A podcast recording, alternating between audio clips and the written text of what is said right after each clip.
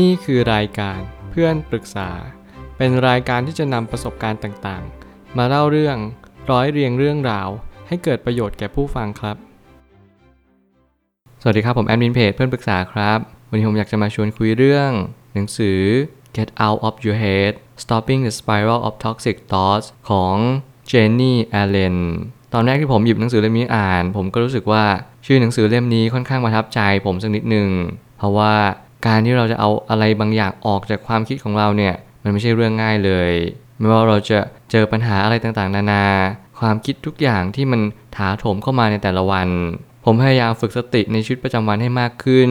พยายามทำสมาธิก่อนนอน สิ่งเหล่านี้มันช่วยให้เราตื่นเป็นเวลานอนเป็นเวลา รวมถึงในการตื่นเป็นสุขและหลับเป็นสุขด้วยเช่นกัน เมื่อสิ่งเหล่านี้มันหลอมรวมให้เรามีชีวิตที่ดีขึ้นทำไมล่ะเราถึงจะ ไม่ยอมบอกสิ่งเหล่านี้ให้กับผู้คนในสังคมคนอื่นบ้าง ผมคิดว่าหนังสือเล่มนี้เป็นหนังสือที่ทำให้เราเรียนรู้จากตัวเองมากขึ้นทำให้รู้ว่าถ้าเกิดสมมติเราอยากเอาความคิดหนึ่งออกจากหัวของเราเนี่ย เราจะทำมันได้ยังไง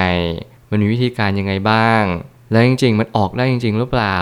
นี่คือคำถามที่เราควรจะตั้ง ที่เราควรจะเฟ้นหาว่าความจริงมันคืออะไร ทุกๆ ความคิดทุกๆ สิ่งที่เราคิดในทุกๆ วันเนี่ยมันก็หล่อหลอมในสิ่งที่เราเป็นในทุกๆวัน ในอนาคตถ้าเกิดสมมติเราปล่อยความคิดให้มัน toxic ไปเรื่อยๆ มันก็จะเป็นพิษกัดกินจิตใจของเราตลอดเวลา ในอนาคตเราก็มักจะเป็นในตามสิ่งที่เราคิด และการกระทำนั้นก็จะส่งผลทำให้เราได้รับในสิ่งที่เราทำต่อไป นี่แหละจึงเป็นสิ่งที่เราต้องควรระมัดระวังอย่างยิ่ง ในการใช้ความคิดในแต่ละวัน ผมมาตั้งคำถามขึ้นมาว่า ความคิดในหัวของคุณ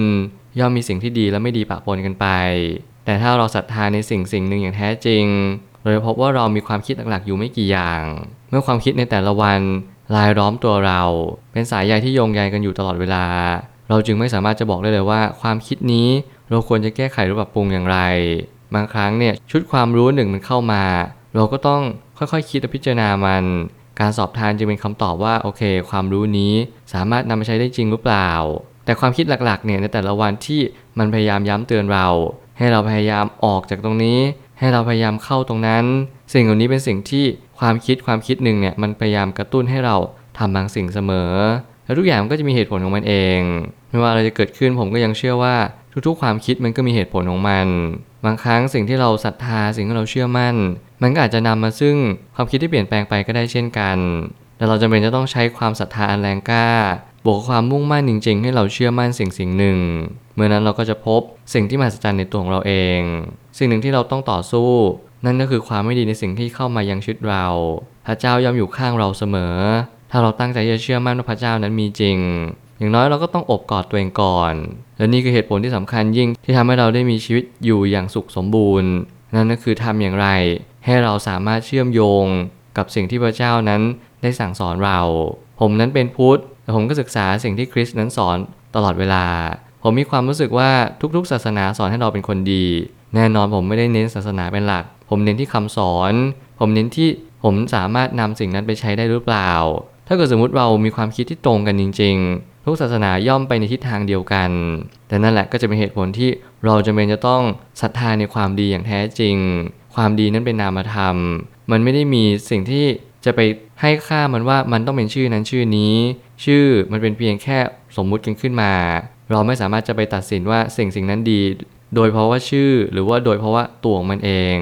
เราจะต้องพิจารณามันอย่างแยบคายก่อน ก่อนที่เราจะไปตัดสินว่าสิ่งนี้ควรจะทำอย่างไร หรือเป็นอย่างไรต่อไป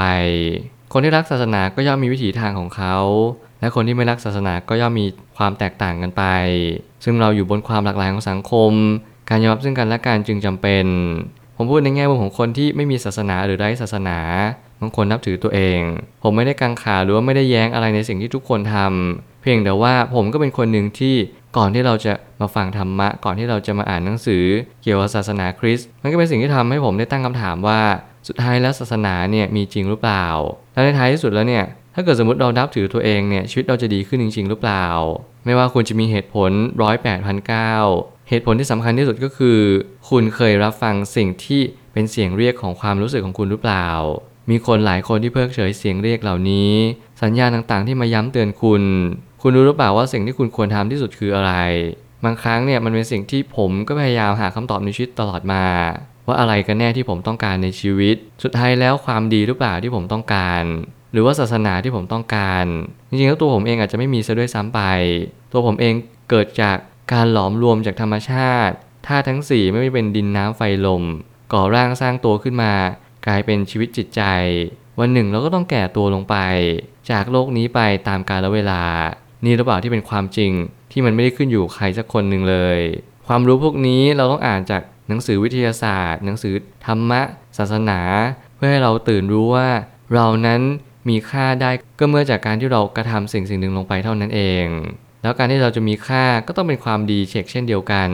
การที่เราทำความไม่ดีหรือการที่เราทำบาปนั่นแหละมันก็จึงเป็นคำตอบว่าเราจะไม่สามารถที่จะยืนหยัดต่อสู้กับสิ่งที่มันเป็นไปได้เลย เมื่อเราต้องการหาที่พึ่งทางใจ ความดี ความเชื่อ มันเป็นส่วนขยายของศาสนาอีกทีหนึ่งทว่ายุคสมัยนี้กำลังพบเจอความคิดที่ไม่เหมือนเดิมอีกต่อไป การรับมือกับปัญหาจึงยากมากขึ้น แน่นอนหนังสือสมัยนี้จะเป็นทั้งสองฝั่งเลยคือ เชื่อศาสนากับไม่เชื่อศาสนา หนังสือเล่มนี้เป็นหนังสือที่เขาค่อนข้างศรัทธาในศาสนาคริสต์พอสมควร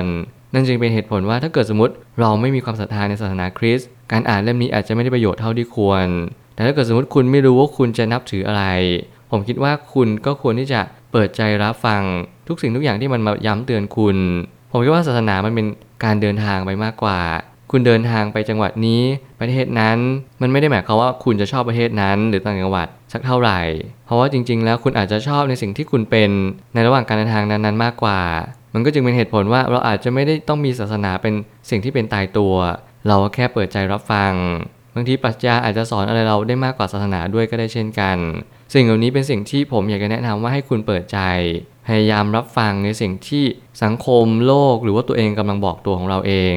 โรคซึมเศร้า ปัญหาวิตกกังวล อะไรต่างๆนานาเนี่ยมันก็จะค่อยๆคคลี่คลายลงไปเรื่อยๆ เพราะว่าเราพยายามเปิดใจรับฟังสิ่งต่างๆ รอบตัวของเราเอง สุดท้ายนี้ทุกคนสมบัติที่ดี เราจำเป็นต้องพึงมีในตนเอง การปลูกฝังสิ่งที่ดีไม่ว่าจะเป็นการเสียสละ การพอเพียงกับสิ่งที่เรามี มันทำให้เราเปิดโอกาสตัวเอง ได้รับรู้สิ่งใหม่ ๆ รอบตัวของเราตามที่มันเป็น เมื่อเราเปิดประสบการณ์ เปิดโสดประสาทปลดแอกจากสิ่งที่เราเชื่อว่ามันเป็นพันธนาการที่ร้อยรัดเรา นั่นแหละจึงเป็นวันแรกที่เราเริ่มต้น ในการสัมผัสทุกสิ่งทุกอย่างรอบตัวของเรา ถึงแม้ว่ามันอาจจะไม่ดีที่สุด ถึงแม้มันอาจจะไม่ได้ทำให้ชีวิตเราดีขึ้นมากมาย แต่อย่างน้อยที่สุดมันเป็นก้าวแรกของการเริ่มต้น การเปลี่ยนแปลงเพียงเล็กน้อย ให้เราเอาบางสิ่งออกจากความคิดของเรา นั่นคือเริ่มต้นที่จะยอมรับความคิดของเราเองทุกๆ ความคิดมีความหมายและมีเหตุผลของมัน อย่าพยายามผลักและไล่มันออกจากความคิดของเรา สมองเรานั้นมันมีเซลล์ประสาทมากมาย เราเป็นสัตว์ที่มีความทรงจำเป็นเลิศ มีการคิดวิเคราะห์แยกแยะที่ชาญฉลาดอย่างยิ่ง นั่นอาจจะเป็นเหตุผลว่าเราควรจะใช้สมองให้เป็น ฝึกมัน ฝึกสมองเหมือนฝึกจิตฝึกใจ มันอาจจะทำให้เรามีความชาญฉลาดมากขึ้น อย่างน้อยเราอาจจะเดินทางไปสู่ จุดที่เราไม่เคยคาดฝัน และจุดนั้นอาจจะเป็นจุดที่ดีซะด้วยซ้ำขอให้เราเชื่อมั่นในสิ่งที่เรารู้สึก ความคิดกำลังมาบอกเรากำลังมาย้ำเตือนเรา อะไรที่ดีไม่ดีพยายามสอบทานไปเรื่อยๆ ทางนี้อาจจะไม่ดี แต่ถ้าเกิดสมมติเราแก้ไขมันอาจจะดีขึ้นก็ได้ ถึงแม้ความคิดเราอาจจะเป็นความคิดในแง่ลบ แต่ถ้าเราคุยกับมันรู้จักมันมันอาจจะช่วยให้เราเข้าใจตัวเองมากขึ้นว่าสุดท้ายแล้วความคิดในแง่ลบ มันอาจจะทำอะไรเราไม่ได้เท่ากับตัวของเราเอง เลือกที่จะฟังเลือกจะใส่ใจ หรือเลือกที่จะปฏิเสธ นี่แหละคือศิลปะของการเอาความคิดที่ไม่ดีออกจากสมองเรา ผมเชื่อว่าทุกปัญหาย่อมมีทางออกเสมอ ขอบคุณครับ รวมถึงคุณสามารถแชร์ประสบการณ์ ผ่านทาง Facebook